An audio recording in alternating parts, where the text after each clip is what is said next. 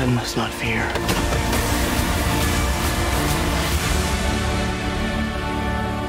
Fear is the mind killer. My Lord Duke. Where the fear is gone, only I will remain.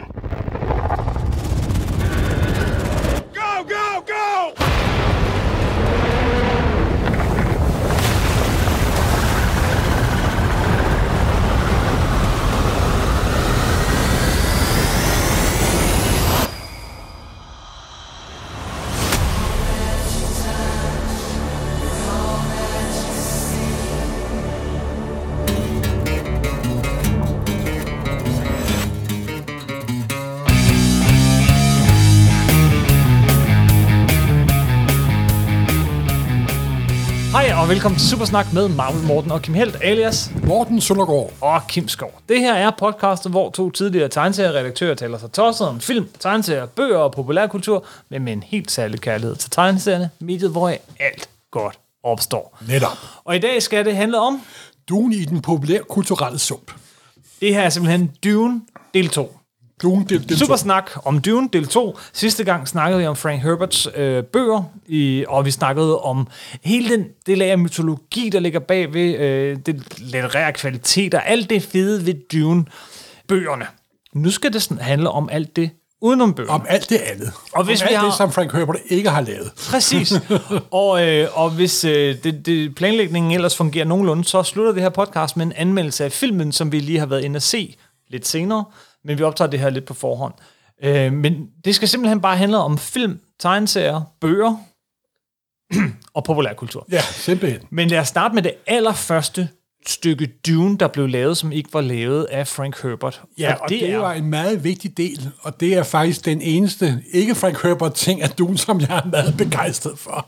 Okay, Og- det og bliver et sjovt podcast, Ja, ja, jeg ved, be- beklager, du, du ke- kender mig. Hvis jeg, ikke, hvis jeg ikke er skråsikker, så er jeg skråsikker. Ja. Men det er jo tegneren Frank Schoenberg. Schoenberg? Schönberg, Schönberg. vil jeg sige, men, Ja. men jeg ved ikke, faktisk, hvordan man det var udtaler den, øh, da de kom som øh, følgetong i, i så analog, der var ham, der illustrerede, Ja, illustrerede øh, bøgerne, de, de to øh, følgetonger, øh, Dune, øh, World of Dune og Prophet of Dune, der så blev til bogen Dune, og senere blev en af hans forsider for analog brugt til forside på selve bogen Dune. men det var ham, der viste os, hvordan en sandorm ser ud. Det var ham, Ja. der viste os, hvordan en fremener ser ud. Det var ham, der viste os stemning, men der er simpelthen så meget stemning i de her. Og, øh, og, mange af malerierne, øh, de blev malerier, er kendte. Der er også nogle af dem, der ikke er så kendte, fordi at, øh, at de faktisk dukker op i analogbladet, første udgaven af Dune. Øh, altså, der er simpelthen tegninger med i, øh, i, i, i, i magasinet. Nå, men de er simpelthen illustreret, fordi øh, hver eneste af de store øh, historier, også de små historier, de, der var altid illustratorer med. Mm. Og Schoenberg, han ramte på en eller anden måde virkelig stemningen. Og øh, selve det univers der, og den sådan, meget sådan lidt spartanske stil, som universet bliver beskrevet på. Mm-hmm. Det er ikke sådan noget overteknologiseret Bollywood-tegneagtigt med ting, der blinker og siger bip, bip, dut, dut. Tværtimod, det er nærmest som, at det er sådan en skitser for en anden antropolog, der har været ude at besøge sådan en fjern stamme og vender tilbage med sådan, hvordan de lever og opfører sig og ser ud og så videre, så videre. Det, det er virkelig... Og senere, da Dune så begynder at blive populær, da det blev bestseller, kom der også en Dune-kalender, mm. som øh, der kom øh, to stykker, som jeg husker, som Schönberg også illustreret. Og i mine, i min bevidsthed, så er han noget nær den eneste i mine øjne, der har ramt Dune-universet. Men det er nok også, fordi jeg har fået sådan lidt tunnel vision med hensyn til Frank Herberts Dune, må man jo nok indrømme. Og jeg, og jeg er meget resistent for andre former for Dune. Men en af grundene til, at du har lidt ret i, eller lidt ret til at have det sådan, hvis jeg må bare sige det sådan, det er, at Dune og er ret umulig at filmatisere eller, eller adaptere til noget som helst andet medie. Det må man sige. Så der er, jo, der er jo flere forsøg på at lave film ud af Dune og tv-serier, som vi kommer ind på i det her afsnit. Men, men helt grundlæggende vil jeg også lige stoppe op og sige, at det er kun en del af Dune, du kan lave til film. Du kan aldrig få øh, de der lag på lag på lag, tror jeg, som bøgerne har. Du kan ikke få det der poesi, der er i sproget med. Du, Nej, kan, men- du kan allerhøjst få noget af det, malerierne også kan. Du, kan men, men altså, hvad er det, der gør Dune så svær at filmatisere, tror du? Fordi Dune er grundlæggende en litterær konstruktion, simpelthen. Ja, Og det må du lige uddybe. Ja, hvad ud? Det er jo det, at når Herbert for eksempel, så siger han, der er sådan en scene med min bene, en, en fra Bene orden og Paul. Ja. Men samtidig beskriver han jo også de tanker, der er inde i hovedet på folk. Med, Ja. med kursiv og underkursiv og subkursiv og den lille bevægelse med fingeren betyder måske i virkeligheden, at de prøver at kommunikere en elgammel skik, og så kommer der et nyt lag, og et nyt lag, og et nyt lag. Og det er det, der gør, at øh, når du læser et øh, Frank Herbert afsnit i Dune, så er, så er det sgu dens, det er, det er fortættet. Det er noget, der er gennemarbejdet. Det er en kæmpe øh, sådan, øh, lavkage af idéer og concepts og samtaler og plot og eventyr og så videre, så videre, så videre. Og det er, egner sig ikke til filmatisering, simpelthen. Så meget, at Dune foregår ind i hovederne på folk. Simpelthen, Så det, du- er du kan en, godt- det er en dialog inde i hovedet på folk, og i dialog imellem. Du kan godt filmatisere handlingen. Du kan også godt have øh, de fantastiske sandorme og ørkenlandskaber og alle de her ting. Det kan du godt. Men uanset hvor godt du gør det, tror jeg, kan du aldrig nogensinde filmatisere Dune. Fordi Dune er 80% inde i hovederne på folk. Simpelthen. Jeg synes, det er et godt eksempel med de der samtaler. Der er, du kan godt filmatisere eller gentage sådan en samtale mellem to karakterer, men er det to af de interessante, mest interessante karakterer fra, fra Dune-bøgerne, der har en samtale, så ved du også godt, som Dune-læser, at de siger en ting, men mener måske det stik modsatte. Og, og det er virkelig svært. Den der subtilitet, øh, eller, eller at ting foregår men, via men, men man skal aldrig sige aldrig, hvem ved, måske er der en instruktør derude, der ved hjælp af en anden form for multi-animationsmedie engang skaber en uh, udgave af Dune, der vil være fuldstændig Forhåbentlig, og den er egnet sig til at, ja. At blive... Også fordi, at der er så alle de her lag, så synes jeg også, at det er okay at tolke den, altså fortolke den igen og igen og igen. Det er altid okay at omforme en ting til et andet medie, men der er nogle gange, at de krav, som for eksempel en moderne mainstream Hollywood-produceret film stiller til billetindtjening, skuespillet, historisk struktur, salgsapparat osv. osv. Det går sgu ikke særlig godt sammen med Dune-universet, synes jeg, for at være helt fuldstændig ærlig. Til alle tider. Dune har været forsøgt filmatiseret næsten siden begyndelsen, øh, og mange gange, og, og været droppet og skrevet om, og jeg ved ikke hvad. Og alligevel er den blevet filmatiseret forholdsvis mange gange, synes jeg. Ja. Det første store forsøg, det var så også stort. Dune af Jodorowsky. I wanted to make something sacred, una película que diera las alucinaciones de LSD, sin tomara LSD to change the young mind of all the world. Ja, Den står jo i filmhistorien som en af de allermest berømte, berygtede, ikke filmatiserede film. og jeg synes, det er en fuldkommen tåbelig, at den mand, er for, han pralede med, at han ikke havde læst bog. I didn't read Dune, but I have a friend who said it was fantastic. Han praler faktisk med, at han ikke har læst bogen. Ja, og, det, og der, der, der stopper, der, der, der er der et kæmpe pum- punktum, og ja. en stor plakat, der sidder selvoptaget idiot, gider ikke bruge mere tid på ham. Han så endda også brugte Møbius til at designe ting. Ja. Må vi lige... Må lige okay, ja. Ja. det der, det er rigtigt. Det kan vi lige tage lige om lidt, ikke? Men bare lige for at liste, når man sådan på papiret hører om Jodorowskys Dune, så har vi Frank Herbert med på manuskriptsiden. Pink Floyd havde sagt ja til at lave musikken. H.R. Geiger, altså ham, vi kender alle fra, fra ja. Alien-filmene, ja. Var designer sammen med Möbius, Ja. som var figurdesigner. Og, og, og, og Chris Foss i øvrigt som set-designer. Dan O'Brien stod for special effects, også en stor special effects mand senere. Salvador Dali skulle spille kejseren. Altså, Salvador Dali skulle Ja, spille kejseren. her, det og jeg er ikke færdig. Uh, Orson Welles skulle spille Baron og Harkonnen. Orson Welles. Gloria Swanson fra Katten var med. David Carradine. Mick Jagger. Udo Kier. Amanda Lear. Kim, den der rolleliste er opstået efter en kæmpe bender en lørdag aften, hvor jeg sidder og flækker den sammen Nej, søndag nej, morgen. nej. De har sagt ja. Det her er navne på folk, der har sagt ja. Fordi oprindeligt var det ikke Pink Floyd, det var Magma og sådan noget. Det her var folk, der havde sagt ja. David Carradine, Mick Jagger, Dali as the Mad Emperor of the Galaxy, Dali said, Can I have a burning giraffe? All right, all right, we'll have burning giraffe. Orson Welles. Yeah, I say, I don't want to do it. I say, if you do the picture, I will hire the chef of the restaurant and you will eat as here every day. And I say, I do it. De havde indsamlet flere millioner af det her budget, men, men, men den voksede og voksede og voksede, og det er ikke en weekendbender. Da, da manuskriptet var slut, var det en 14 timer lang film. Jeg takker min Gud og skaber for, at den film aldrig blev til noget. Det vil blive det største kreative clusterflok Ja. i filmhistorien simpelthen. Altså. Hvem er Jodorowsky, for de uindvidede? Han er jo en europæisk Gak. gangsmand, og har lavet nogle fantastiske sådan pseudokopper i film, og altså, jeg, har, jeg, jeg, har set nogle af hans film for mange, mange år siden. Og jeg har jo fået det der, skal vi sige, lidt unaturlige øh, had forhold til manden, fordi han, du holder fingrene væk fra min, yndling, min yndlingsbog, gør du, kammerat. Når du har gået prater, men du ikke har læst den, så er du ikke værdig til at ja. komme i nærheden af det, man skal, den bog, simpelthen, ikke også? Men uden at bruge mere tid på den, så bare sige, at det var her, vi startede. Det var Ja. her, at, at vejen mod en Dune-film startede. Og det, det, det er jo sådan, wow. Vi øh, snakker om, at mange kunstnere er mytomaner. Ja. Og det er en meget mytomanisk projekt, vil jeg sige på denne her. du nok have lov at sige. Men desværre fik han aldrig, eller heldigvis fik han aldrig Heldigvis øh, skrabbet hele du her, budgettet sammen. Salvador, Salvador Ali og Orson Orson Welles. Welles.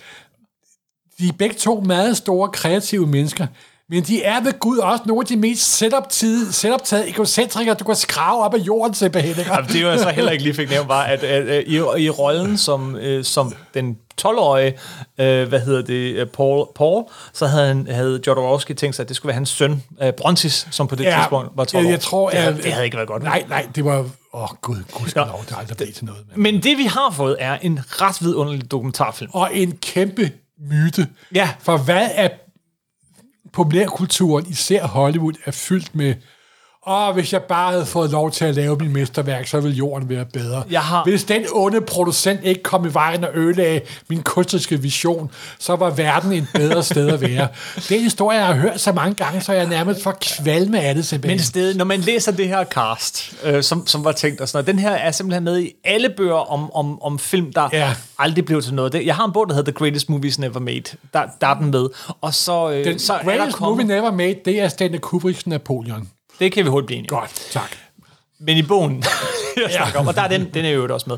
Øhm, men, men øhm, hvad hedder det? Jodorowsky's Dune er også titlen på en dokumentarfilm, der kom for øh, Øh, den, har år siden. den har jeg set. Den, Den er set. altså, øh, den er virkelig underholdende. Jamen, den er og- virkelig og- mor. Jeg sad også og så den. Den er virkelig morsom. Så, så, så det har vi i hvert fald fået.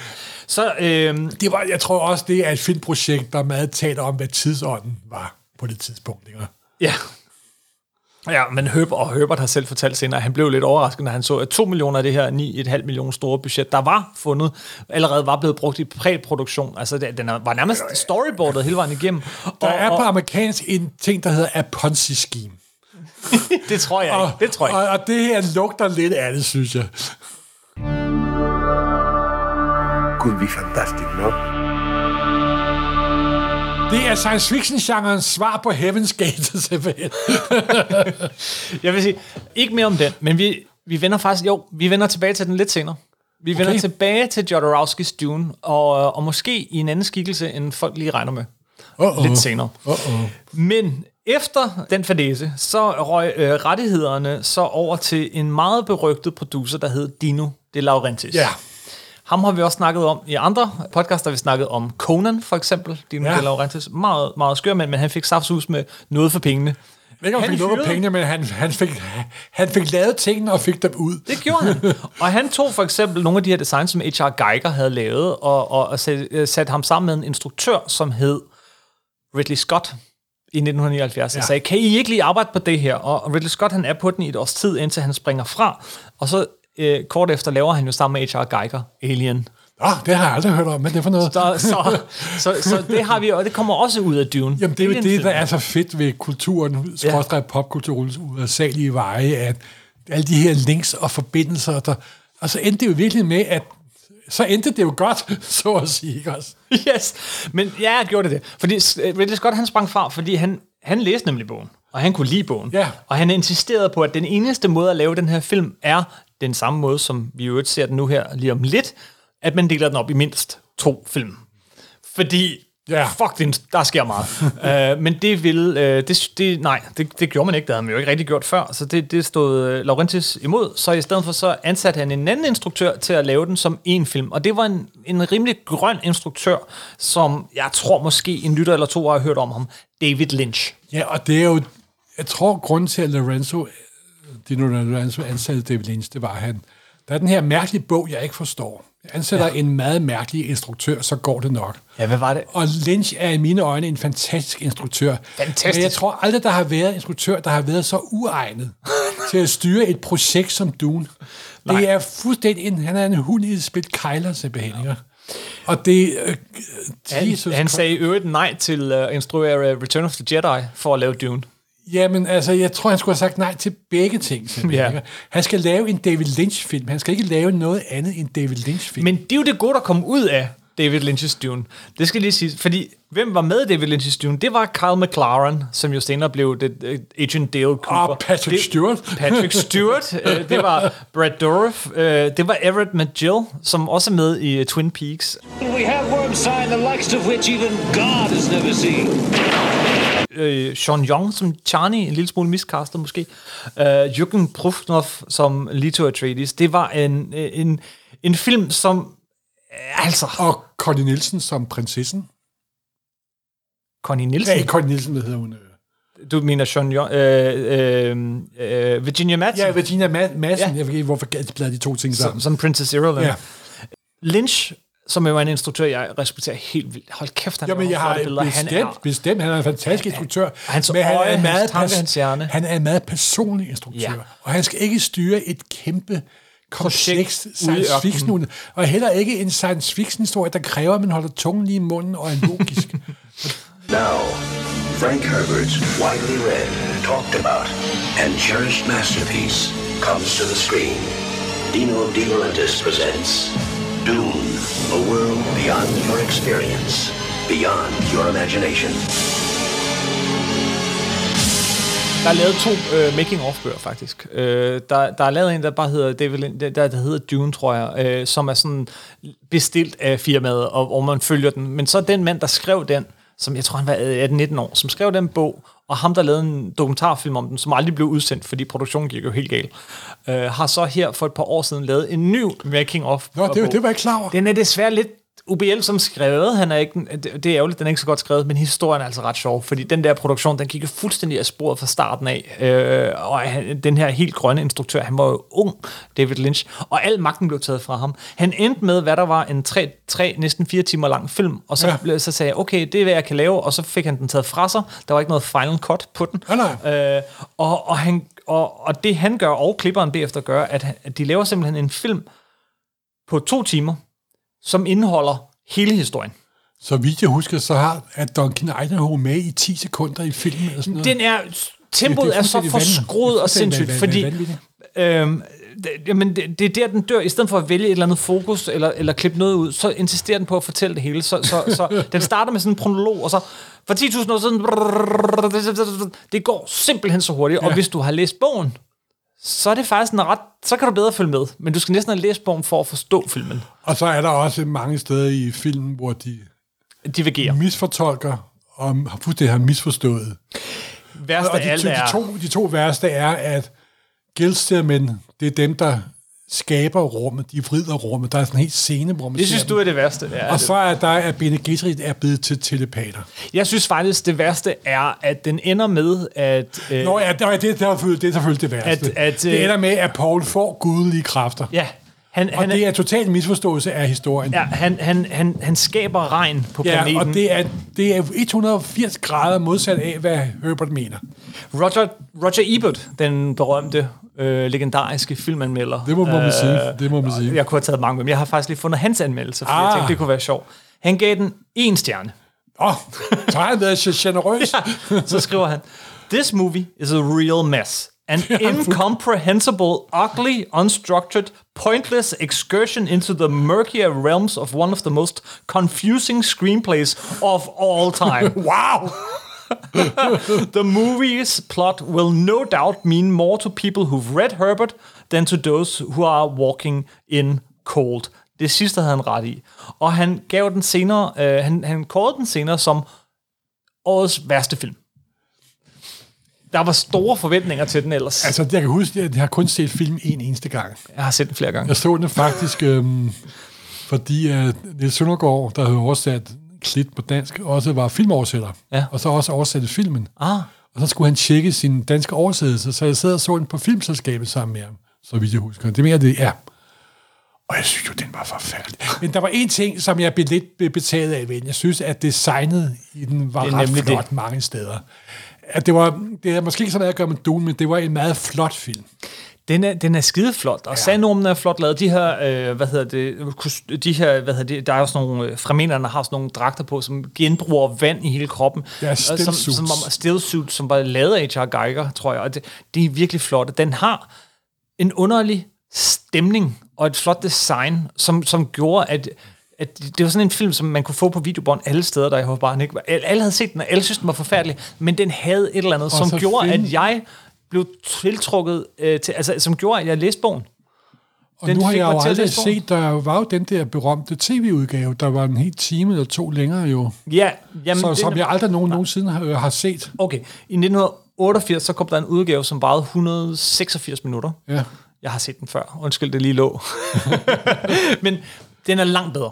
Den altså, er langt, altså tre, langt bedre. tre, tre timer og 10 minutter, så ikke? Nogle af de der special effects er ikke lavet færdige. Øh, der er sådan, nogle gange har de blå øjne, nogle gange har de ikke blå øjne, og sådan noget. Man får blå øjne er at tage melange. Har vi ikke nævnt overhovedet. Men det er den også er, det mest vigtigste ting i hele historien. den er, den er langt bedre. Fordi det store problem ved den sådan set er pacing, og Lynch er en god instruktør, men, men han har ikke fået lov at klippe Jo, den. men Han har heller ikke klippet tv-udgaven. David Lynch kan kun lave en type film. Han kan lave David Lynch-film. nemlig. Ja, ja, ja okay. Det, pyt med det.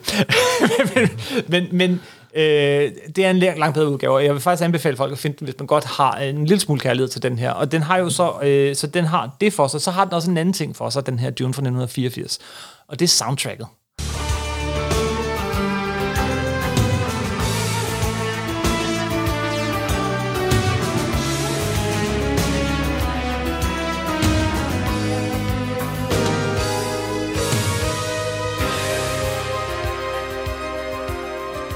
Soundtracket er... Var det Toto, eller hed de, eller? Ja, det var Toto og, øh, og, og Brian Eno. Ej, Morten.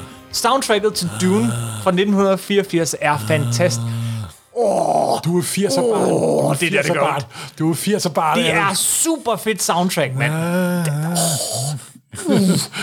Undskyld. Det har jeg hørt mange gange. Jeg tror, jeg har hørt det næsten lige så mange gange som John Williams Star Wars soundtrack. Det er fantastisk, det, har det du soundtrack. Nej, jeg vil sige, at musik er ikke mit hovedkompetenceområde. Nej, det er det vist ikke. Jeg har, jeg, jeg, jeg har hørt nogle gange, øh, når jeg læser øh, Dune, så har det været sætte det der soundtrack på. Jeg synes, det er fantastisk, det soundtrack.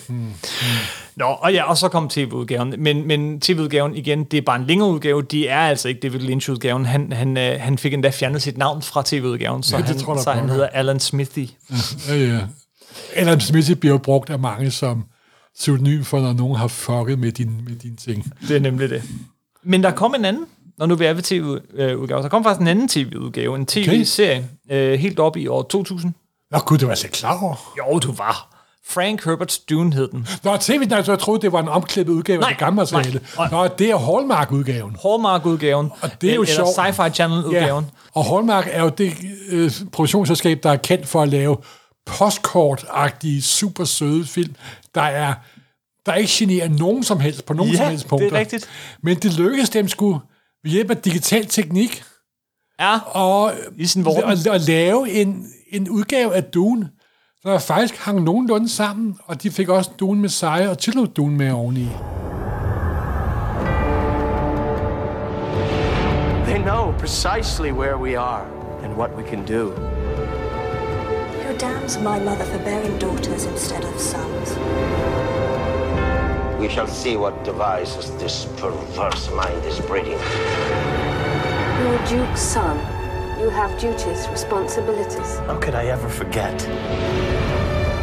Put Some spice in each one and send them to the Baron on Katie Prime. De startede med øh, miniserien Dune, hvor øh, William Hurt, kendt skuespiller, han er kæmpe Dune-fan. Han sagde nej til at være med, faktisk. Han blev spurgt, om han ville Ja. være med i Lynch's Dune, og, og kunne slet ikke holde, holde, holde manuskriptet ud. Så det sagde Netop, han nej. det er derfor, at William Hurt er jo, og det er jo ham, der spiller... Øhm, øh, han er jo... Leto.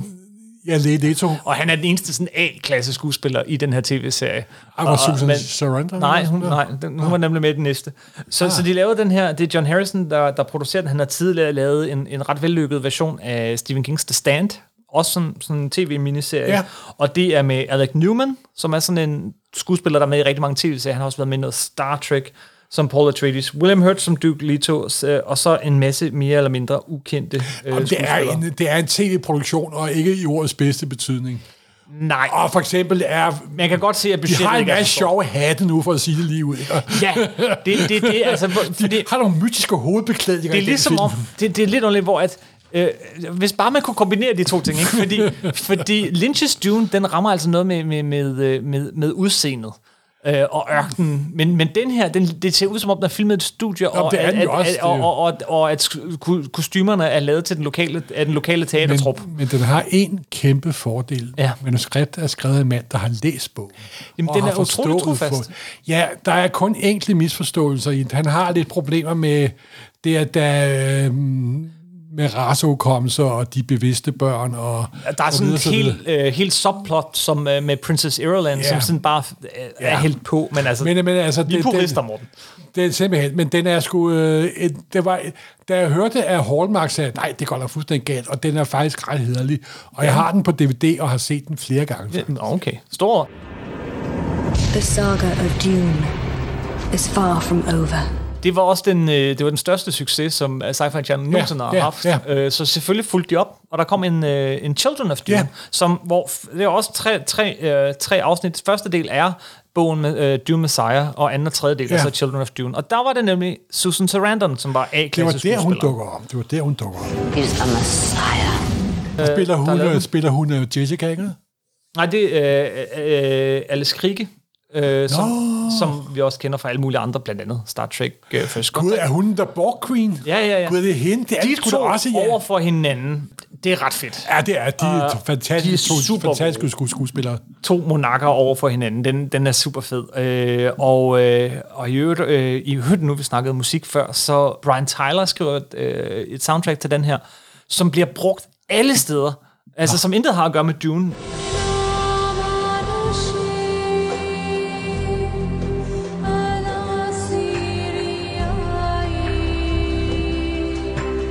Soundtracket fra den her serie, den bliver brugt i Master of uh, and Commander, Chronicles of Narnia, uh, Cinderella Man, Kung Fu Panda, Star Trek, Indiana Jones and the Crystal Skull. Cinderella Man. Jamen, øhm, soundtrack blev brugt i trailer til alle de her film. Der er et eller andet med soundtracket her. Nå, men pyt med det. Faktisk synes jeg, at det er en... en jeg synes, den er langt mere vellykket end den første miniserie. Jeg synes, Children of Dune er den bedste Dune-filmatisering til dato. Gud, det vil jeg se få set igen. Det er godt nok en år siden, jeg har set den. Den er rigtig god, og den er også lidt mere stram i det. De har ikke fyldt på, fordi det ligesom har haft både Dune Messiah og Children of Og Dune, som der du selv siger, så var det jo i Vorten, hvor de begyndte at bruge digitale ku- ku- kulisser, så de havde råd til at lave den. Og den Ja, forekommer og- der meget teateragtigt. Det gør de. Men, øh, de- men jeg synes godt det virker, fordi at den grundlæggende historie fun- fungerer, og de ved, hvad det drejer sig om. Og så meget af det er jo igen dialog Sam- samtale og dialog. Ja, så det fungerer. Og så i øvrigt så øh, hovedrollen, det er jo, øh, hvad hedder det, Leto the Second, ja. bliver spillet af en meget ung James McAvoy. Fear is the mind killer. I will face my fear. I will let it pass through me. James McAvoy! Det er jeg sgu da helt glemt. Har du glemt det? Professor X! Professor X? Nej, det er jeg sgu da fuldstændig smidt ud. Ja, ja, ja. Gud, det er ham, der spiller Leto 2. Ja. Og det blev Ej, også i, gud, den igen... skal- Jamen, den er skide god. Det er så meget, det er sgu godt nok det er jo tid siden, jeg har set den. Igen er det en... Øh, det blev igen en kæmpe succes, og så skulle man Ja. jo tro, de fortsat. Men inden de gjorde det, så var der nogen, der satte sig ned og læste God Emperor of Dune. Så sagde de, åh, åh, det her går ikke, venner. Nå, skal vi lige hoppe 10.000 år i fremtiden, og så have øh, en orm, der skal sidde og snakke med nogen i to timer? Nej, det skal vi ikke. Så God Emperor of Dune blev desværre aldrig filmatiseret. God hvis, hvis Dune er ufilmelig, så er God Emperor of Dune Den eneste ufilmelig måde, man kan lave Dune, God Ems of Dune, det er lavet som teaterstykke. Jeg har skrevet det samme ned her, Morten. Simpelthen. Det, det, for mig er det den mest velegnede bog til Simpelthen, teaterstykke nogensinde. Altså, bare, det er jo monologer. Fu, fu, fu, fuldstændig. Det havde været godt. Men, øh, det, så det er så filmen. Royal Shakespeare Company presents God Emperor of Dune. Det er rigtigt. I will die happy. Så har der været andre forsøg på at lave film og nogle manuskripter, der har floreret, men aldrig noget, der ligesom har taget fart. Paramount var tæt på på nogle gange, men det er først nu her, øh, nu at der kommer en, en Dune-film. Så lad os vende tilbage til den. Men der er også andre film, som er inspireret rimelig kraftigt af Dune. Øh, De har jo sendt nogle, øh, øh, nogle bølger igennem det populære kulturelle moras, det må, det må man, sige. man sige. Og nu vi glemmer lige Tremors, den der 80'er-90'er serie, som handler om sandorme. Der, hvor første film jo er guddommelig morsom. De er alle sammen ret sjove, Ja, de, faktisk. de er faktisk ret mor- mor- morsomme. Men der har de bare stjålet sandorm-ideen.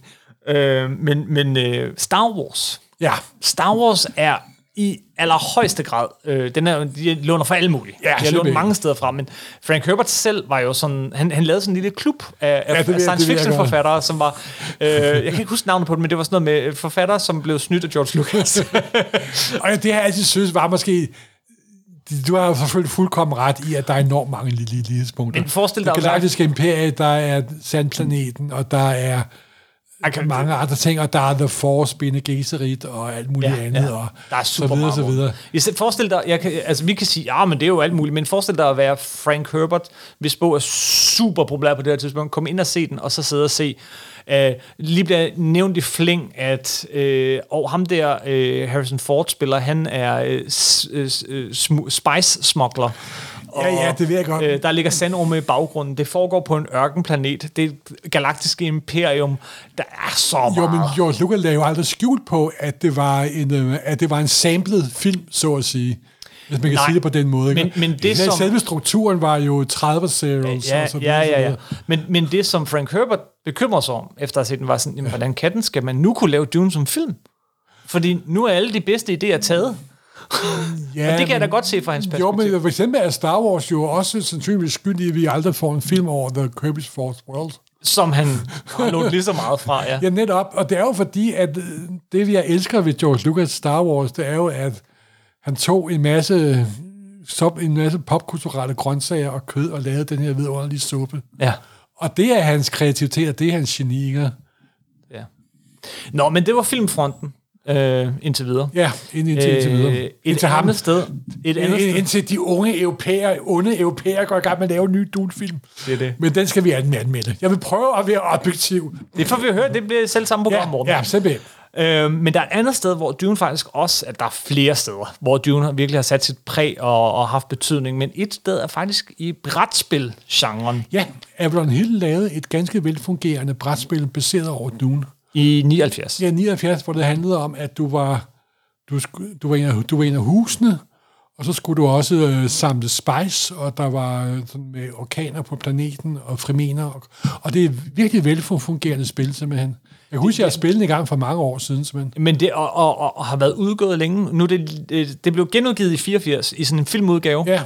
Og så er det lige blevet genudgivet for tre år siden, tror jeg. Ja, i sådan en øh, luksusudgave. En ny udgave, men den er Ja. ikke engang specielt dyr, men det, det var faktisk sådan lidt et legendarisk spil, hvor at, øh, altså det, det havde fået sådan lidt legendestatus, hvor at utrolig mange steder på nettet, så kunne du, havde folk selv bygget det, og du kunne hente det og printe det ud selv og sådan noget, fordi... Jamen, det var eller Avalon Hills mere populære spil.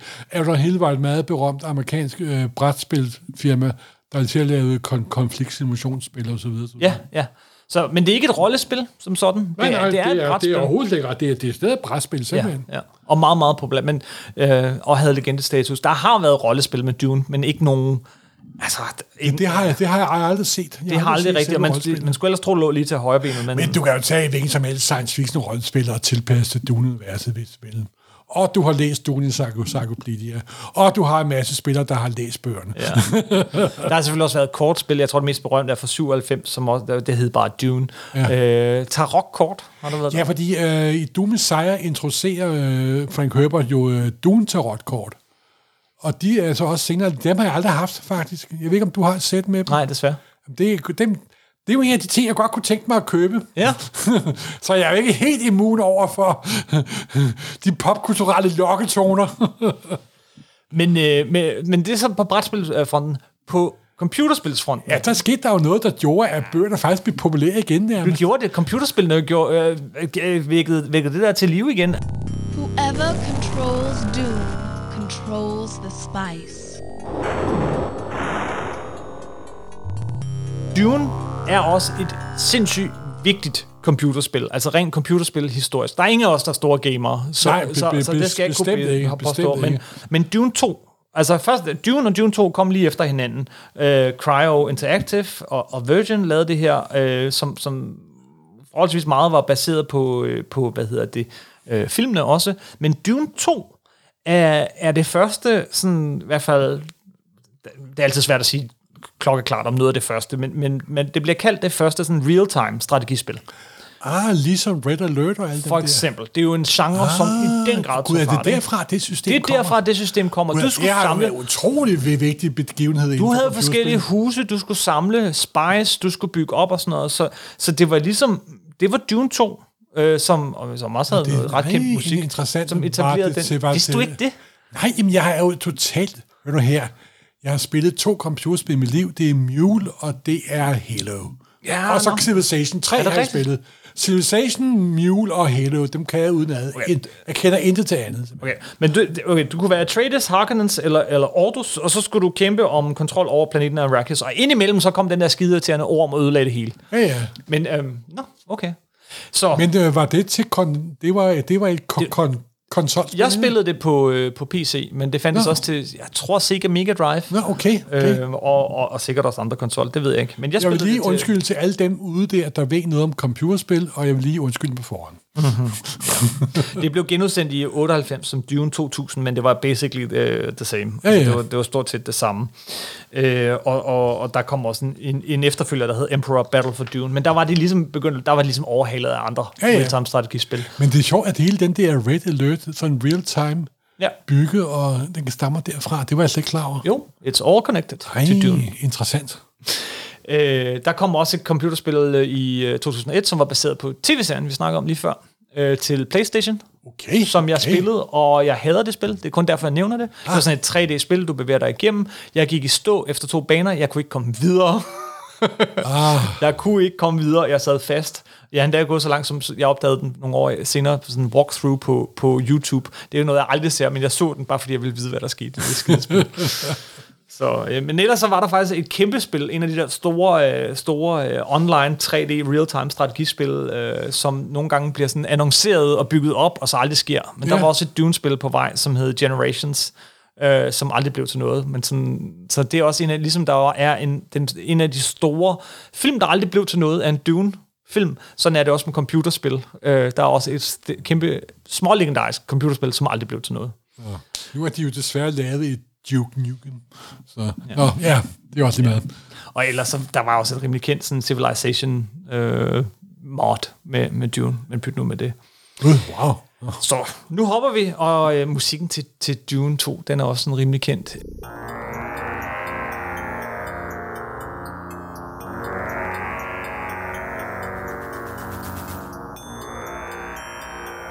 Her kunne man jo godt snakke om musik. Vi har allerede været lidt inde på det, men altså, Jamen, jeg der vidste snakker ikke lige, du jeg kun, skulle... fordi det er mit store blindepunkt. Jamen, jeg vidste ikke lige, hvor jeg skulle passe det ind i den her, men jeg, jeg vil bare lige... Man, man kan ikke snakke om det her uden at nævne Iron Maiden to Land.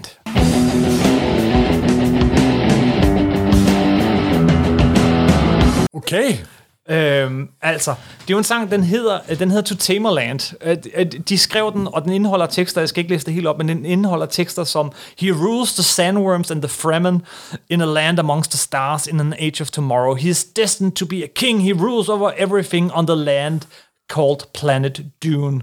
Body water is your life, and without it you would die in the desert, the planet Dune, wow. og så videre. Vi har ord som Muad'Dib, Dom, Dom Jabbar, Kvisatz Haderach i en sang Iron Maiden.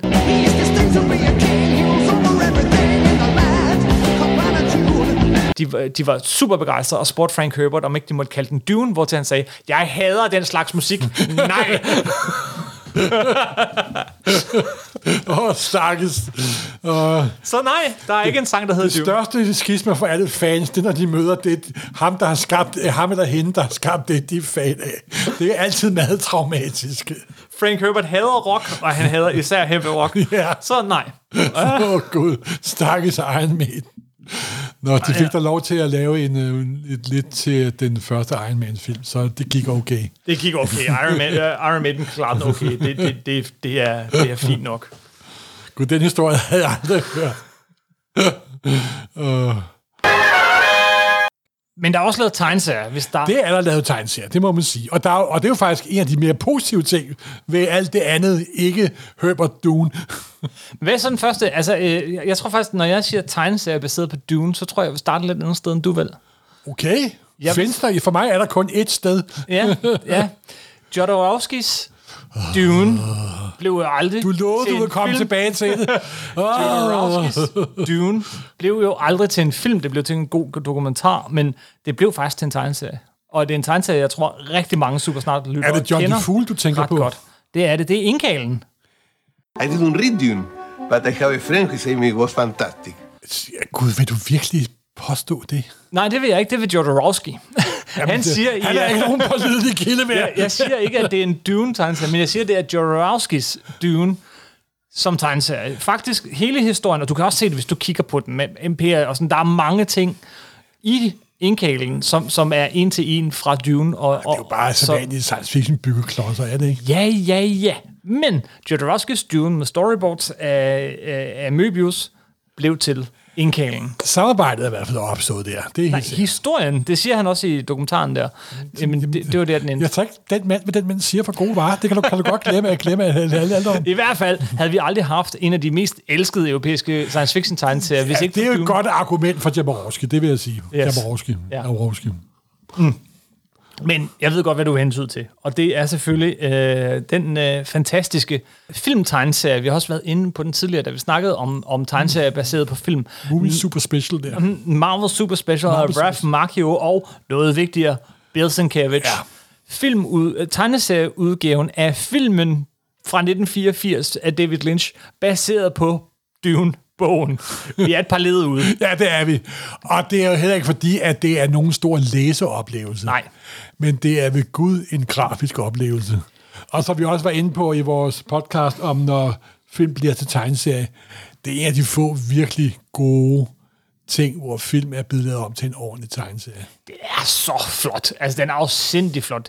Det er en af de der bøger, som jeg har det med at, tegneserier, som jeg har det med at tage ned fra hylden og bare bladre i, eller, eller vise til folk. Simpelthen. Altså, altså øh, Sienkiewicz tegninger af det her sandorme og alle Jamen, karakterer. det der sandormegab med alle tænderne, ja. Der er jo... Og man ved jo, at fremenerne bruger tænderne til at lave deres, deres knive med. Så, og det, det er kun John Schornberg, der i mine øjne... Der findes kun to Dune-illustratorer i mine øjne. Det er Bill Sienkiewicz og John Schornberg. Bill Sienkiewicz har også lagt øh, omslag i hvert fald. Cover til en ny tegneserie. Den kom faktisk her i 2021. Øh, og den sælger virkelig godt. Jeg så den i Politikens Boghandel for nylig faktisk. Den er sådan rigtig godt udbredt. Og du, kan jeg se på dig lige nu, har aldrig hørt om den eller Jeg læst stod den. faktisk så sent som at blade i den forleden dag. Jeg havde bladet Nå. i den før.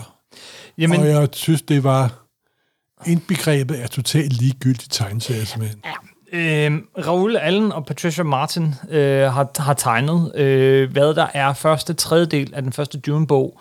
Øh, jeg går ud fra, at de næste to albums også er på vej. Det ligger udgivelse, altså ligger indpakket, men jeg har heller ikke læst den. Jeg har bladret i den, og jeg havde også en lidt er samme sådan fornemmelse for dig. by lidt, comics. lidt simpelthen. stift, øh, og, men, men dialogen taget direkte fra bogen.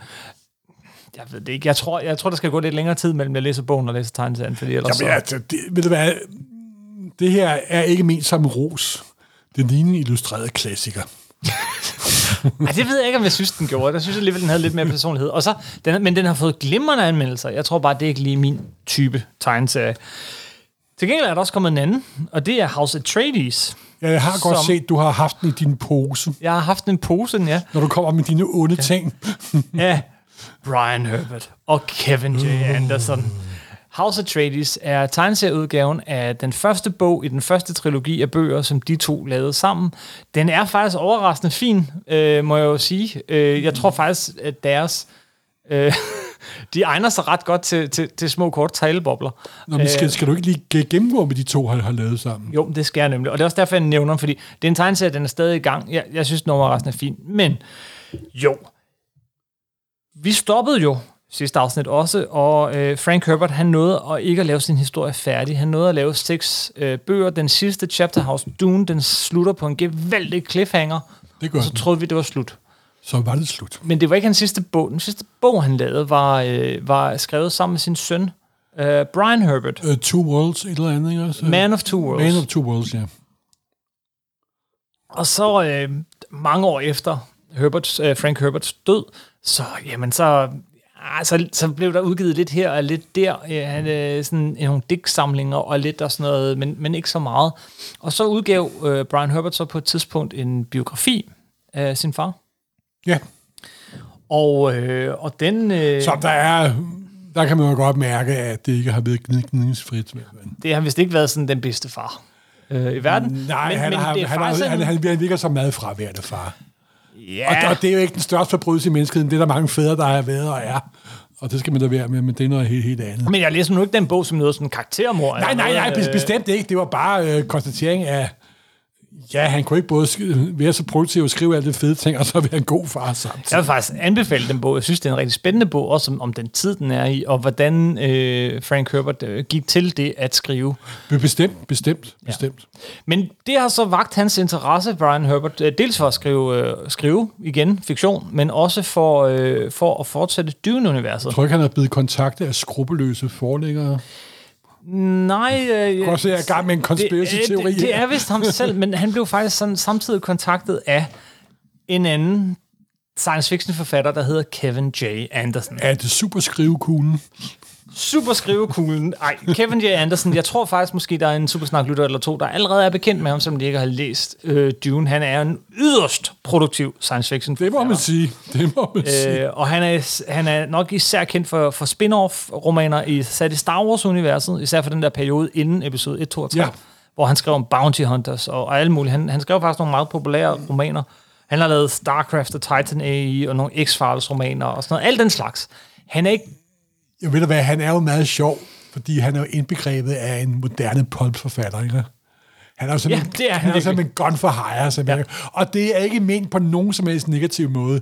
Jeg har faktisk ret stor beundring for folk, der siger, klokken er 8, jeg skriver til klokken 5. Ved du, hvordan han skriver? Jeg, jeg, jeg har været inde og læse på hans blog en gang, og jeg blev Åh, lidt Gud. fascineret af, hvordan han gør.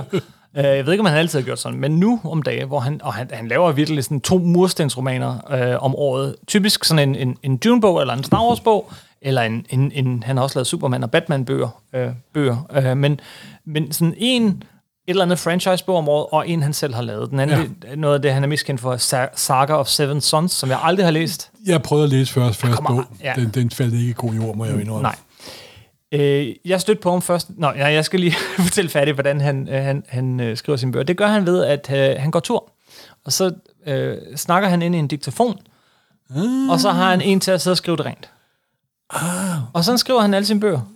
Han, han, han finder på dem, mens han går tur. Nu, Det er ret fascinerende. Ja, det er, meget, jamen, det er nogle, det er, det er nogle forholdsvis benyttet metode, så vidt jeg ved. Vi- Nu er der jo det, nu har jeg jo sådan en, en, en talemåde, hvis det skal være rigtig nedsættende over for mm-hmm. en forfatter. Og det er ikke ment så slemt, som jeg mener det, som, jeg, som det lyder, men der findes et amerikansk udtryk, som man ikke kan oversætte til dansk, der hedder This is not writing, it's typing. Og det er så sandt. og det minder utrolig meget om ham der. Blop, blop, blop, blop, blop, blop, blop, blop, blop, blop, blop, blop. 13-14-årige Kim, 13-14-årige, ikke særlig kritiske Kim, øh, blev ret vild med de her Star Wars-bøger. Ja. Øh, der kom den her Thorn-trilogi øh, af Timothy Zahn, og, og der kom masser. Jeg begyndte at læse det hele. Og jeg kan huske stadigvæk, at så, så kom jeg til en af de her Kevin J. Anderson-bøger, og jeg, 13-14 år, sådan, halvvejs, sådan ikke engang halvvejs igennem, sidder og tænker, hvorfor Der er noget galt. ja, jeg, jeg, jeg er sådan, hvorfor er den skrevet sådan? så så øh, da jeg så mange år senere opdager Dune, og er helt vild, og så hørte, at nu bliver den fortsat, så tænker jeg, nej, er Kevin J. Anderson? Så tænker jeg, nej. det må jeg indrømme, det tænkte jeg. Øh, men altså, øh, men for der lavet noget, ja. ja knap, inden han var fyldt 50, havde han skrevet 140 romaner. Ja, ja. Øh, men altså... Og så fik de to licens til at skrive Ja, men altså, romaner. Brian Herbert havde jo licensen. Øh, Nej, det er jo det er der jo det, at der var jo stod i Herbers testamente, at der ikke må skrives fortsættelser. Åh oh, ja. Det er jo derfor, det hele foregår tilbage i tiden. Nej, det er ikke rigtigt, fordi der er også fortsættelser. Men, Jamen, det er øh, fortsættelser på fortsættelser. nej, den det lad os tage dem fra en anden Ja. ja. morgen.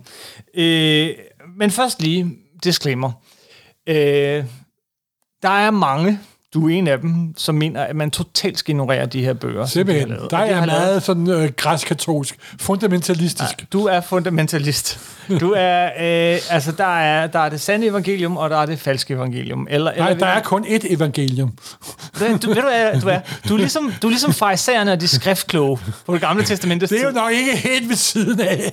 Som virkelig jeg, går jeg op kan mærke samme skråsikkerhed vælte op i den sande lære, og så Ja. kommer det nye testamente. Og det synes de ikke om. Det er dig. Man skal bare ignorere det simpelthen. Du bliver virkelig religiøs, når vi når til det her. Ja, det må jeg indrømme. Og jeg kan også godt lidt forstå det. Øh, og, der er også, der er, der er noget af det her, som er, altså, de her nye bøger, og der er mange af dem, der er jo tre gange så mange, som der er de klassiske flere bøger, der kommer flere.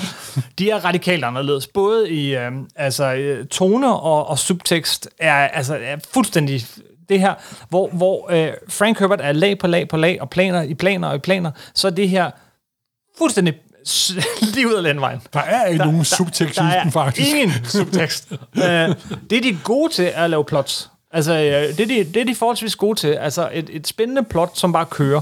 Men øh, altså, hvis ikke lige det var Dune, så tvivler jeg på, at jeg ville læse det. Øhm, så, og, ja, men altså, hvis man går til det med den her tanke, at Nå ja, men det er bare a good yarn, sat i et fantastisk univers, så, så kan jeg godt Jo, men jeg må indrømme, jeg har jo sendt nogle af de to andre universer, som der også står ret tydeligt for mig inden for science fiction-genren. Det er Real World af, af Joseph Farmer og øh, Known Space Land Niven. Og der har jeg jo også døbet togen ned i akrypeværker, det må jeg jo indrømme. Nå, Så så det har du. Ja, men altså, nå, det de så har lavet, altså, eller der hvor folk går galt af dem, er jo, at de, de modsiger også nogle gange bøgerne, og det de virkelig modsiger er, er, er hvad hedder det, modsiger er øh, encyklopædien, øh, som, som du jo også ser, Dune Encyclopedia, som, som vi jo også ser som, som den rette lærer. det er nærmest, den er næsten kaonisk. Ja, det modsiger de temmelig kraftigt, og det er også derfor, den aldrig bliver genudgivet, tror jeg. Men øh, de startede med at lave øh, Prelude to Dune-trilogien, og det er også noget af det bedste, de har lavet, det første, Der, de der tager de, de, de tre huse der, ikke? starter med, øh, det, det handler om Leto Atreides, der han er ung og møder Jessica første gang. Han møder faktisk en før Jessica, som han bliver gift med, og øh, de er faktisk ret gode, øh, sådan i forhold til resten, meget resten. Øh, nej, Lige hvad, lyst til at det vil jeg gerne, sammen. Det vil jeg gerne trække i mig igen. De er ikke gode, men, men de, de, det, det er for stærkt et ord. Men, men de er fine. Du har læst dem alle sammen. Ja, det har de. Og, ja. og, og noget af det interessante er også, at, at, at, at du har historien om, hvordan Baron Harkonnen, Vladimir Harkonnen, bliver den der kæmpe store mand, han er til sidst der. Der er en Ah. ret fed historie bag. Øhm, Ah. Det handler også om, hvordan Bene Gesserit, hvad, hvad, hvilke ekstremer de vil gå til for at få deres Kvisach Haderach. Og så har de så den her lidt dårlige prosa, altså det- med en stærk på plot. Lidt ligesom Dan Brown. Øh, men altså, sådan er det. Du forstår virkelig at anbefale bøger. Jeg har læst det. jeg kommer aldrig til at genlæse dem. Hvad jeg til gengæld godt kunne finde på at genlæse, eller måske høre som lydbog på et tidspunkt, er den anden trilogi, de lavede. Det er Legends of Dune.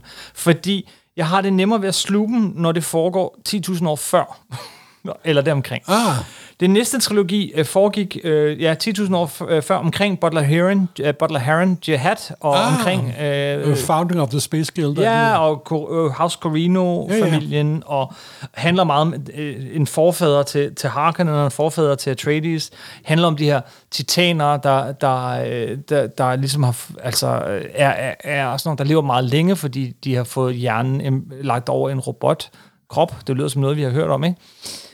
Øh, og de er faktisk, dem kan jeg lidt godt lide. Øh, jeg synes øh, også måske, fordi de ligger så langt væk fra, øh, fra, fra Dune. Og Jo, det men så er det jo bare ikke en standard SF-eventyr, ikke også? Fuldstændig, fuldstændig. Men, men, men jeg bliver ikke irriteret, når at Nej, beskrivelsen af Leto Atreides ikke stemmer overens med beskrivelsen Ah. i den anden. Forstår du? Bestemt. Når, når det er lidt Nå, længere men væk. jeg, jeg, jeg prøvede at læse den første bog, og jeg nåede to-tre kap- kapitler ind, og så kunne, kunne jeg ikke mere. Ja, men de, de andre kan jeg bedre anbefale. Det må jeg sige. Øh, hovedfjenden i de her øh, Legends of Dune-bøger er så øh, Omnius, det her, den der kæmpe AI, kunstig Den bryder intelligens. vi os ikke om. Og så sådan en lidt sadistisk, underlig robot, der hedder Erasmus, som fylder utrolig meget i de her bøger. Og det er deres opfindelse, de her to figurer. Ja, det er jeg udmærket godt klar over. Så kom øh, Heroes of Dune, som er øh, sådan interquel, tror jeg det hedder. En, en, en serie bøger, der foregår mellem Frank Herberts bøger. Ja, der er en, der foregår mellem Dune og Dune Messiah, ikke? Ja. Det er noget værre råd. Altså, det er virkelig noget råd. Og, og det er faktisk så meget råd, så efter to bøger ud af den der foreslåede trilogi, så stoppede de bare. Så den er ikke engang afsluttet. Det, det, har- jeg har faktisk undret mig over, hvor den tredje bliver af. Jamen, det- jamen de er, jamen det, for det første, det er et virkelig tyndt plot, og de sådan skal snige den ind imellem forskellige kapitler, og det er noget værd råd. Det er det værste, de har lavet. Så har de så lavet Schools of Dune, som foregår, øh, sådan, øh, hvor de, altså med de første, hvad hedder det, Øh, Bene Gesserit og- og og, og sværmestre og så videre. Ah. De er også ret interessante, dem kan jeg godt lide faktisk. Øh, handler meget om Mentats og, og, og Suk, øh, de her Ah, suk, suk-doktoren, ja. der ikke der er ikke, der er så hjernebasket, så de aldrig kan forråde nogen. Og det sidste, de så har haft gang i, den kører stadigvæk, er en trilogi, der hedder Caladan-trilogien, som foregår efter deres første trilogi, Atreides, øh, Harkonnen, øh, Corino-bøgerne, øh, men før Dune går i gang, hvor du har en, en meget, meget pur ung øh, Paul øh, Ah. Atreides. Det, det, det er sjovt. Når, når Marvel gør sådan noget, så synes jeg, det er, det er helt okay. Men når andre gør det i min Men, men du, så, der er så synes faktisk, jeg ikke, det er. der er mange af de her bøger, som jeg faktisk nemmere kunne se som en HBO-tv-serie, end jeg kan se meget Frank Herberts værker som HBO-tv-serie. Fu, fu, fuldstændig, fordi, at, som vi har sagt mange gange i løbet af både den forrige og den her podcast, at Herbert, hvis du bare filmatiserer overfladen på Herbert, så bliver det bare bang, bang, bang. Og ja. så får, får du ikke noget med. Så det kan da godt være, at det ender med at, at blive det engang. Altså, kommer det selvfølgelig an på, hvor populær den nye film bliver. Men det vigtigste, kan man sige, de har formået, er at afslutte øh, Frank Herberts klassiske bøger. Der, der kommer vi lidt og- Historien er, at de i øh, 1997, der var de i gang med at kigge igennem nogle efterladte øh, noter, øh, som de har brugt til andre ting. Og øh, så opdager de sådan nogle gamle floppy disks, du ved, de der bløde til B-drevet fra gode gamle dage. Det er derfor, de hedder floppy disk, faktisk. Ja, det er det. Og så finder de simpelthen øh, øh, to disk. En hedder Dune 7 Notes, og en hedder Var det, var, Dune var, var det 7 8 tommer, eller var det 5 kvart, var det 5 kvart tomme? det, det ved jeg ikke. øh, og, og der var simpelthen en outline på den syvende og sidste øh, Dune-bog, siger de. Øh, og det blev så til to bøger, som blev udgivet i 2006 og 2007. Hunters of Dune og Sandworms of Dune. Og jeg køber faktisk godt den der med, den er baseret på en outline. Af, Som General Patton siger på et tidspunkt i filmen, I smell a big fat Nej, nej, nej, nej, nej. Ikke det er i... Jeg tror på, at den er det er baseret... Dr. Dr. Strangelove mere, jeg beklager. Jeg tror på, at den er baseret på en outline af Frank Herbert, fordi det virker ikke som alle deres andre bøger. Det er subplot på subplot på subplot. Ja, okay, det er selvfølgelig et godt argument. Og det passer overhovedet ikke sammen med deres skrivestil. Så det er the worst of both worlds. Den her bog nummer syv, føj, det er det værste lort nogensinde. Wow. Det er, det er ondt. Det er, det er helt forkert. Altså, de to, når de skriver, så er det straight forward, ingen digedar. Når Frank Herbert skriver, så er det kun digedar. så så, så han, har, han har ikke altid den der perfekte historiestruktur øh, og sådan noget, men han har den der sproglige og litterære talent, som de to totalt mangler. Det, det, det er et stort... Ah! Og så gør de det, at de tager de her to figurer fra uh, deres Legends of Dune. Ja, det var jeg godt klar over. Det- Omnius og Erasmus. Uh. Og så er det jo dem, der er det store onde. Uh. Det er dem, der er forløsningen på den store cliffhanger. Og den køber jeg. Ergo er bogen ikke, Ikke. baseret på Herberts outline, så. Det er den, og det er den ikke. Den er baseret på hans outline, som... Tror, jeg tror, tror, tror der er læser- stået. En gang håber jeg, at jeg får taget mig sammen til at lave nummer syv. Nej, nej, nej, nej. De her floppy disks, de indeholdt en og en halv sides outline. Nej, nej, nej, nej, nej, nej. Så det tror jeg så tit på. Jeg kan kun komme i tanke om en ting, der måske er lige så slemt. Det er hashere, altså tænd og alfabetkunsten. Ah, hej, søn, mener du vist. Nej, det vil jeg ikke snakke om. Men alfabetkunsten var jo også, der var jo en lille skær af hashere over, ikke? Ah, jamen altså. Åh, oh, men jamen, det er det værste. Det, det er det værste, og så, og så komme til det der, og så tænke, nu får vi, nu får vi sådan, i hvert fald en idé om, hvad, hvad den syvende og sidste Dune-bog skulle være, og så introducerer de de her to figurer, de selv har fundet på som hovedskurken. Samtidig med, så er det sådan under... Nej, jeg skal ikke gå mere i detaljer, med men fuck, Morten. Jeg har lige talt dem lidt op. Nu, nu, nu øh, giver jeg dig lidt ret. Altså, jeg, jeg ved jo, at der er foregået noget juridisk fægtfægteri med Ja. hensyn til copyright-lovgivning og ikke copyright-lovgivning. Ja. Og det er der også, hvis Frank Herbert har fået en masse penge ud af det, så er det også fuldstændig i orden. Jeg skal ikke hisse mig op over det. det er bare... Ah. Nå, bortset fra det. Der er andre bøger øh, om Dune, som vi lige så godt lige kan nævne. De, øh, de to, de lavede også en lidt mere interessant bog, hvor de tog Frank Herberts oprindelige outline til den første Dune-bog. Lidt ligesom Dark Horse gjorde med Star Wars, det oprindelige Star Wars Nå. outline. Kan du huske, den hedder The Ja, Star ja, Wars? ja. Den er meget sjov, hvor, hvor øh, figurerne hedder lidt noget andet. Og den lavede de også, den hedder, hvad hedder den Spice War, eller... Øh, men, men, men, men, men de lavede sådan en bog, som første halvdel var den oprindelige outline, som hvis var noget længere, øh, til Dune genfortalt, og så anden halvdel Øh, er den en masse... aldrig læst. Den har jeg aldrig, læst. Det, den anden halvdel er så en masse kapitler fra... Øh, fra det har jeg aldrig læst den, Morten. Hvis jeg lige kigger lidt bagved dig, den står lige der. Den hedder The Road to Dune, og den står lige bagved dig Nå, på er det bogen. den, du mener? Ja. Nå, sorry. Nå, men ja, det var, du, den måde, du beskrev det på, så troede jeg, det var noget andet.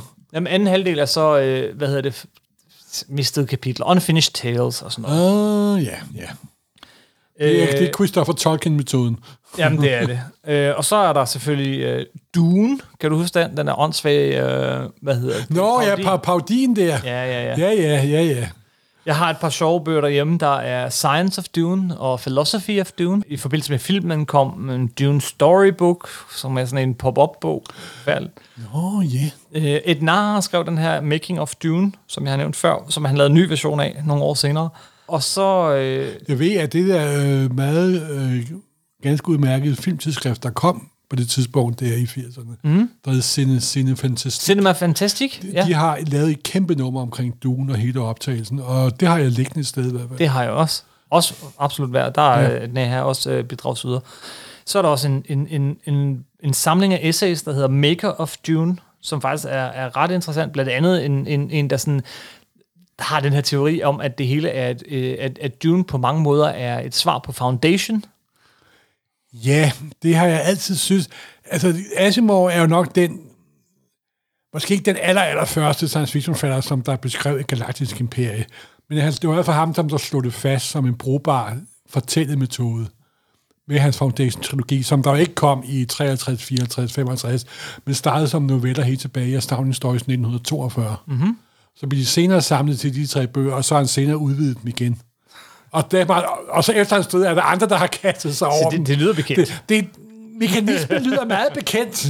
Gribene samles omkring, det, øh, omkring kadaveret simpelthen. På øh, podcastfronten, så er der tre øh, an- anbefalinger eller ting, der er i hvert fald er værd at nævne, hvis man godt kan lide det, og det antager jeg man godt kan lide, når nu man hører Supersnak.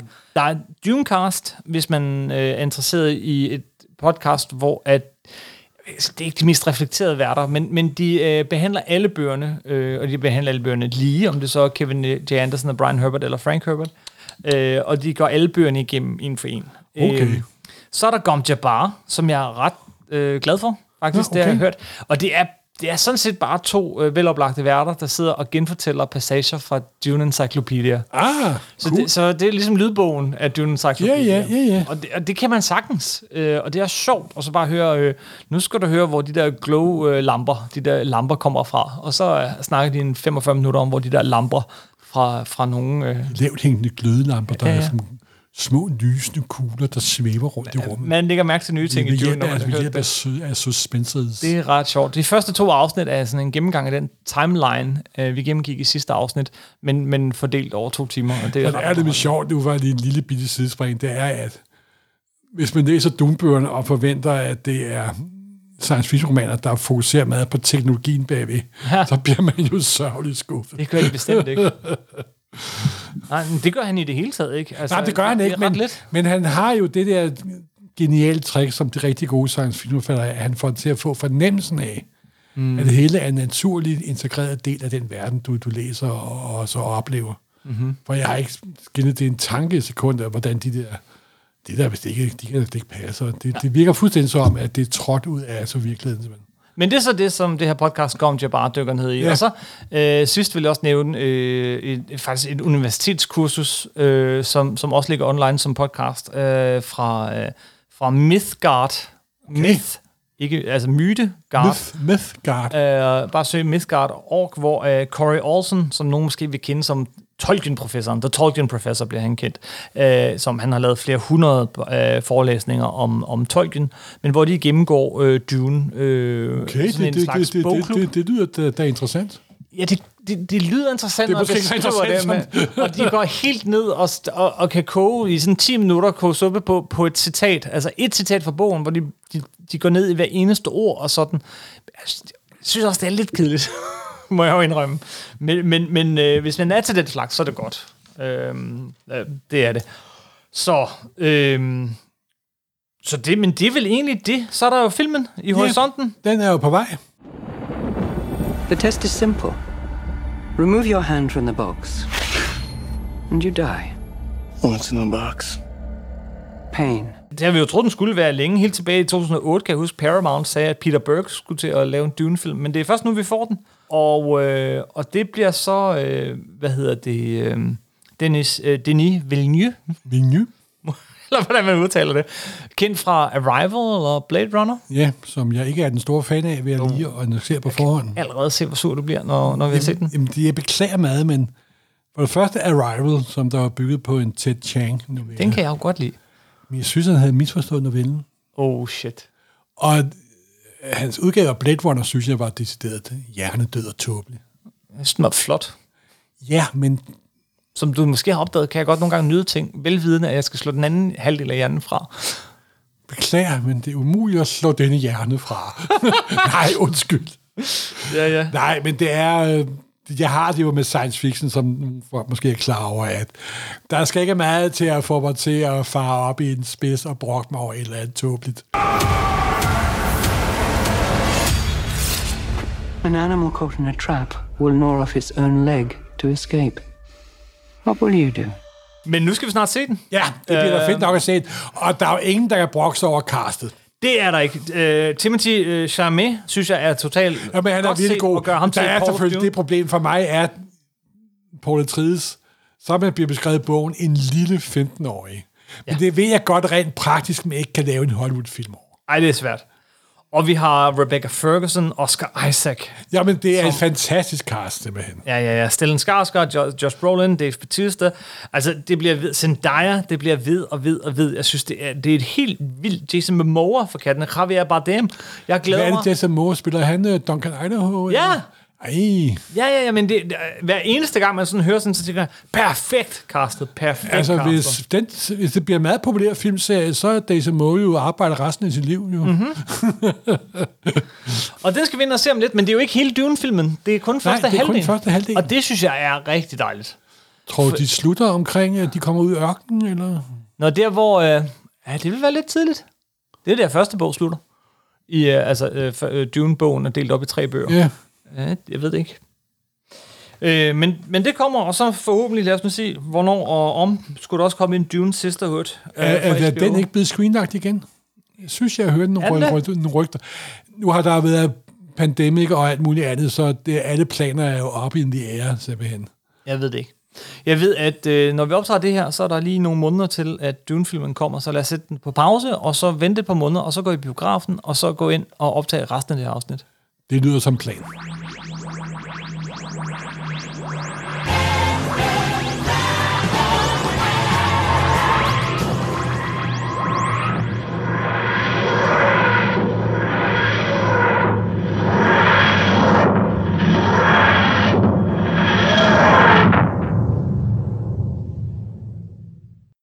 Der er næsten gået to måneder siden, øh, et sekund siden øh, i podcasten her, men øh, der er sket det, at øh, de to måneder er fløjet afsted, og vi har været i biografen, og nu har vi set Dune, og vi kommer lige direkte derfra. Simpelthen. Lige direkte fra de dejlige bløde sæder i Imperials biograf, og øh, lige da vi rejste os, så øh, kiggede jeg på dig. Okay. Øh, sådan lidt, mhm. Ja. Kan du huske, hvad du sagde? Jeg kom sikkert med en dum, smart bemærkning, gjorde jeg ikke? Du sagde, åh ja, det, det var ikke så slemt, som jeg havde frygtet. Jamen, det, jeg prøvede også på at være en lille smule smart, men det var jo også lidt, hvad jeg følte faktisk. Ja. Du havde, altså, du, du havde ikke de store forventninger Nej, til den det her havde jeg bestemt ikke, og jeg blev meget, meget positivt overrasket. Okay. Jeg synes, det lykkedes dem at få utrolig meget med, og jeg synes faktisk, det var en Dune-film. og så videre, så videre. Men jeg har altså også nogle anker imod den, det har jeg altså. Men det tror jeg er mere instruktøren, fordi jeg synes, det var en, hvor der, er- han er jo en kæmpe, fantastisk billedmager. Det må du nok sige, Men han er. jeg synes ikke, han var nogen særlig god fortæller, faktisk. Oh. Og de eneste to personer, jeg virkelig sådan hooket op på, og det er selvfølgelig også de to hovedpersoner, så det er jo okay, det er Jessica og Paul. Og resten var i mine øjne sådan lidt, sådan lidt skak, skakbrik-agtigt. Timothy Chalamet og Rebecca Ferguson. Ja, de var jo fantastiske. Ja. Og uh, hele castet er fantastisk simpelthen. Nå. Jamen, jamen, det er jo fantastiske skuespillere. Der er jo ikke en, uh, ja. De er jo talenter alle sammen. Ja. Men altså, jeg, den, den, den fængede ikke sådan for mig som historie, men det er også fordi, jeg har læst bogen så fuck, fucking mange gange, og jeg er, jeg er det værste publikum til den film overhovedet, simpelthen. Det er også et handicap for mig, når jeg sidder og ser film, at jeg er øh, så fortrolig med bogen, har læst den så mange gange, for man kan ikke lade være øh, at sidde med en eller anden checkliste inde i hovedet. og Det, sige, jeg sad klik, klik, check, check, check, yes, yes. check. Og nu det med, og ej, de har byttet Og om der var utrolig mange bokse, der blev, der blev tjekket af, og det var jo positivt. Jamen, det er ikke altid positivt. Nej, det har du ret i. men, øh, men, men jo, det, det, det må du nok sige. Altså, det var, det var utroligt trofast over for forlaget. Det er lavet af nogle mennesker, der elsker den bog. Og det var meget klart, og det var meget tydeligt, og det var enormt godt. Men du synes, hvis jeg hørte det rigtigt, at den var lidt gold. Den, lidt den var gold. monoton. Monoton? Det var monokrom. Okay, monokrom, monoton. Ja, jamen, og- jamen, fordi den var samme farveskala hele vejen igennem, samme tone, samme baggrundsmusik. Aha. Meget påtrængende baggrundsmusik. Det var okay. mere sådan en forgrundsmusik, end det var baggrundsmusik, eller score, eller, eller, eller hvad det nu hedder. Og så synes jeg, at Harkonnen og Artrides og Kejseren, det var, sådan- de var selvfølgelig de samme fascister alle Ja. sammen, det er jeg godt klar over. Men yes, det var sådan den lidt samme grød for mig. Ja. Altså, og så var der ikke... skulle også have været lidt mere med Harkonnen. Men det er nitpicking. Jeg var grundlæggende enormt lettet. Jeg Jeg sidder ved godt, og... det er en dum bemærkning. Ja. Men du, den gik bedre ind hos dig, forstår Hvor jeg sidder og koger. Nå, men det glæder mig. Det glæder mig virkelig, hvis du synes, den var god. Ja, han er jo en god billedmager. Han er en fantastisk billedmager, mand. Hold nu kæft, det var flot. Og, og jeg også bare sige, som biografoplevelse, Ja, det var- enormt stor. så- Se, den, se den i biografen, fordi øh, den måde, som he, hele lærret bliver brugt, og, og, og, og, og de tomme, den, den tomme plads bliver brugt, den måde, som lyden spiller med, og musikken, ja, er Hans Zimmer. Jeg har lyttet til soundtracket de foregående to måneder rigtig, rigtig, rigtig meget. Og det er jo helt vildt så meget, det fylder det der tæppe af lyd over, over hele filmen. Ja. Det er meget modigt, og jeg kan godt forstå, hvis du, tænder, hvis du ikke kan lide det. Den, den kan jeg godt forstå, fordi det tror jeg, det er sådan, enten kan man lide det, eller også kan man ikke lide det. Men for mig, så var det jo, det var øh, når film og musik, øh, og når det spiller, og billedet spiller sammen, jamen, så er vi jo på rumrejsen 2001-niveau her. I det aspekt. Der var jo faktisk nogle billeder, der var en lidt, en, en lidt, lidt, lidt hentydning til 2001. Det har du fuldkommen ret i. Det var der.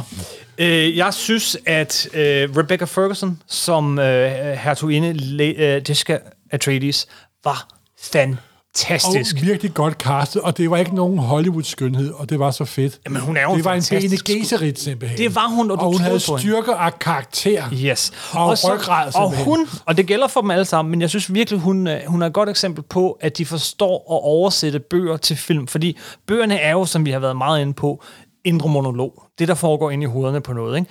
Det kan du ikke oversætte til film. Jo, du kan gøre ligesom de gør i 1984-udgaven, og, og give dem en masse voice-over. Det fungerer ikke.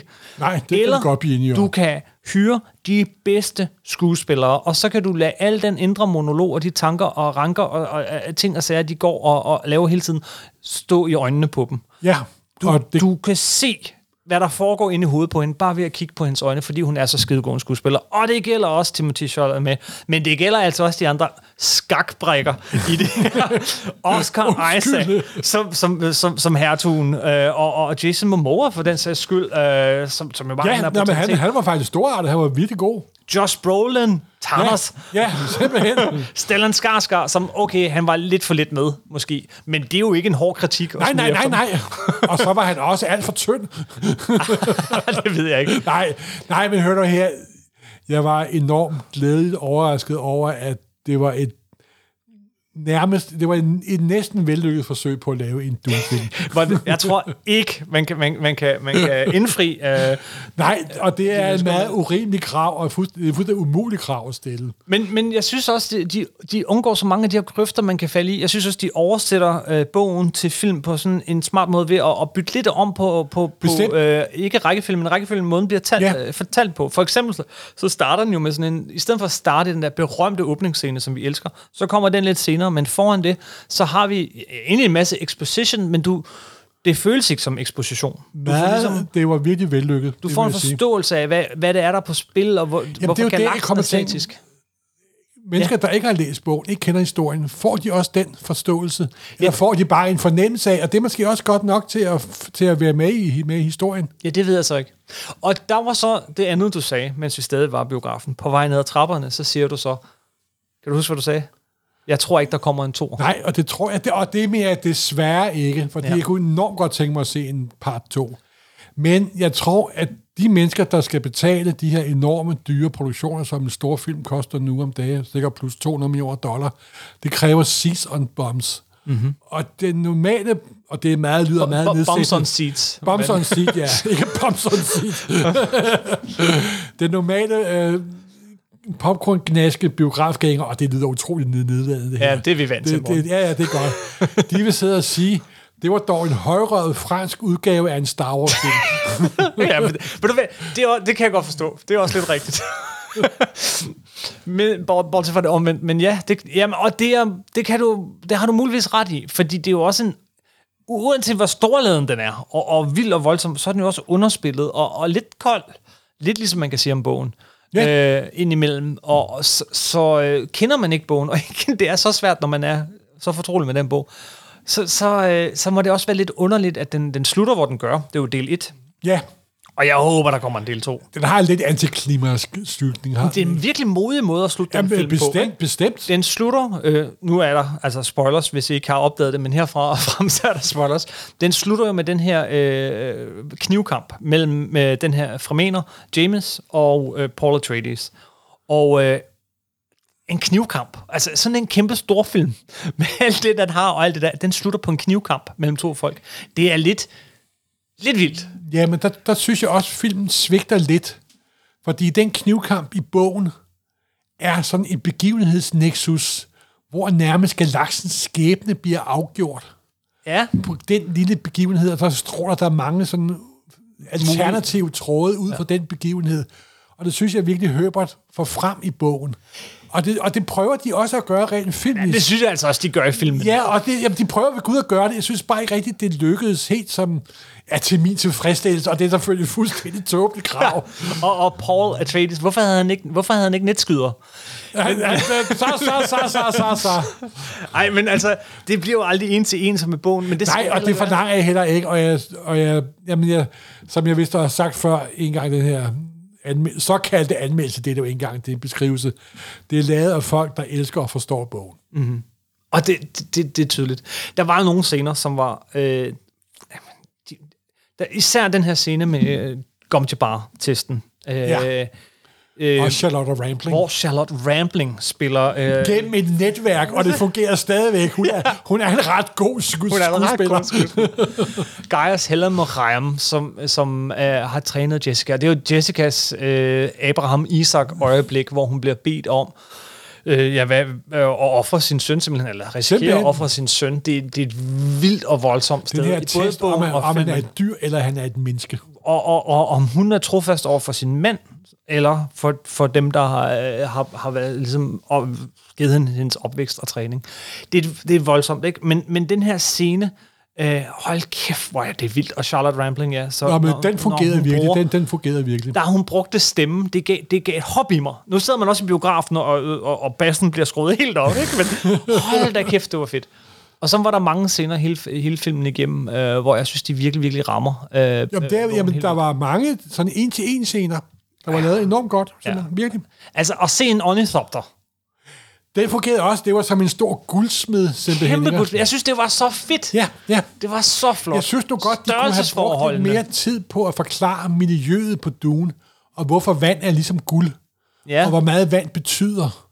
For eksempel kunne jeg godt have tænkt mig at se den scene med nogen, der græd, der gav vand til de døde, simpelthen. Ikke? Og det ved jeg godt, og det kommer sikkert også i del- del 2, som jeg ved Gud håber kommer. Altså i bogen, Morten, så sker det altså heller ikke Ja, det før, jeg, det før jeg. senere, end Du der, har hvor ret. den her sluttede. Som sagt, jeg er en urimelig. Ja, det jeg er er du. totalt urimelig, simpelthen. Ja. Men måske en beskrivelse af, hvor stor betydning vand havde, og måske der var en by omkring den her militærbase, de kommer til. Mm. Sådan lidt mere miljøbeskrivelse. Men det er en, vi er over en nitpicking ter- ter- territory. Det er små mangler, synes jeg, hvis jeg, ja, hvis jeg hører det rigtigt. Hvis det er Og så ud til så... en mangel, det er mangel i mine øjne, ikke? Ja. Altså, jeg var blæst bagover. Jeg synes, Jamen, det er det en mig fantastisk virkelig, film. det glæder mig og, virkelig. og jeg havde ikke i min vildeste fantasi forestillet mig, at man vil ramme noget, jeg elsker så højt, så godt. Og så er der jo stadig i bogen, og der er kæmpe forskel på bog og, og film, og, og jeg er glad for endelig at have en film, som jeg synes er fantastisk, men der er jo så stadigvæk selvfølgelig for mig så meget mere at hente i bogen. Der er Herberts sprog. Jamen selvfølgelig er det, selvfølgelig er det. Der er kun én ting, jeg var virkelig ked af manglede. Og, og der er selvfølgelig de oplagte scener, og meget af det er med, men der er en scene i bogen, og især en replik i bogen, som rammer mig lige i brystet, hver gang jeg, jeg læser det. Jeg synes, det er så velskrevet og, og så stærkt. Og, og det er hen mod slutningen af den her film. Ja. Øhm, Paul, han, øh, han har den her sværkamp til sidst med James. Ah, det er den scene. Ja, og i, i den øh, sværkamp, undskyld, øh, hvad hedder det, knivkamp med ham, så øh, tror dem, der kigger på det, de andre formener, de tror, at han leger med James, øh, at Paul han leger med ham, men det gør han ikke. I virkeligheden så handler det om, at Paul har aldrig slået et andet menneske ihjel. Og det er, det, det er svært for dem at stå, for, for at forstå, når de ser, hvor godt han kæmper, men han har ikke lyst til at slå ham ihjel. Simpelthen. Øh, og til sidst, så, så ender det jo med, at han slår ham ihjel. Det gør det. Øhm, Og så er der sådan en scene, hvor at nu har vi den her mand, som er på en frygtelig sti mod øh, en eller anden messias dyrkelse, han selv er opmærksom på og klar over. Og som han hans prøver at mor- kæmpe imod. Han prøver at kæmpe imod. folk, filmen gør ham ikke til en helt, nemlig. Det er Nej. også en positiv ting ved filmen. Ja, til forskel fra Han er et andre. menneske, der kæmper imod den skæbne, han ligger forud, og prøver at forandre den simpelthen. Men så efter, at, øh, at James er død, og hans, hans lig er blevet slæbt væk, så strømmer de om ham, de her formener, omkring øh, Paul, og, og løfter ham op og hylder ham som en held.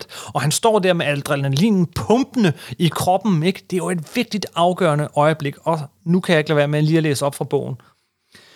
Øh, og det er Jesse, ja, der tænker her.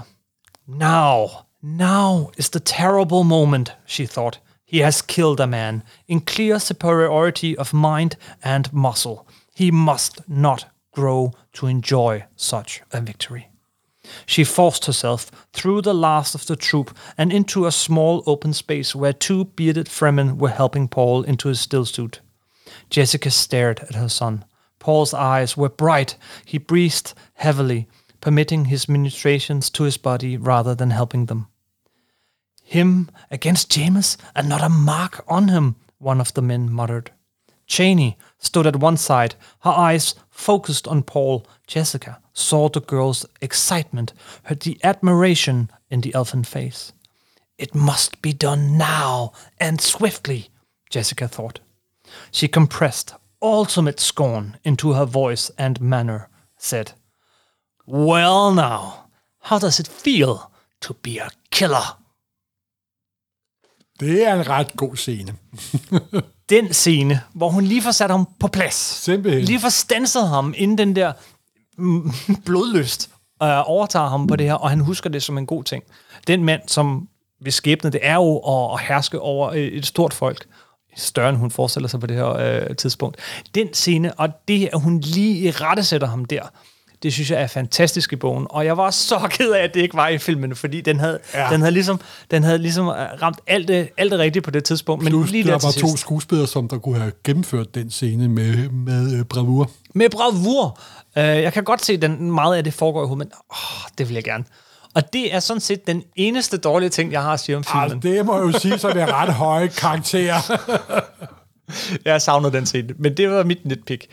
Uh, helt ærligt, jeg synes, det var en fantastisk film, og jeg glæder mig allerede til at se den igen. Jamen, jeg glæder mig, at du synes, det var en fantastisk film. Skal du ikke se den igen?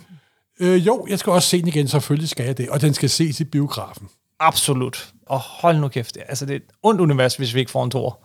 Men uh, Det vil tiden vise, men jeg er desværre bange for, at de nådesløse økonomiske kræfter, der hersker i underholdningsbranchen, gør, at vi ikke får en tor.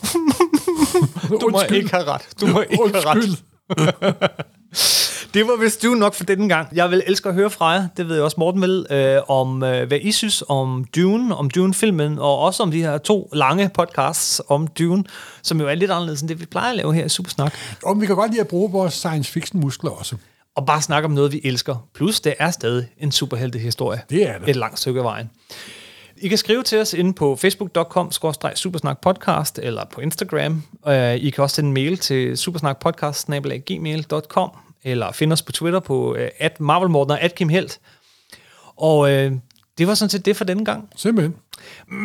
Men vi kan ikke slutte podcaster af her, oven på sådan en, øh, gå ind og finde os på sociale medier, Morten. Der må være et eller andet citat fra Dune og slutte af på. Et rigtigt sted at stoppe det her afsnit. For mig er det bedste citat fra hele bogen, også en god lærestykke i livet, det er Fear is the mind killer.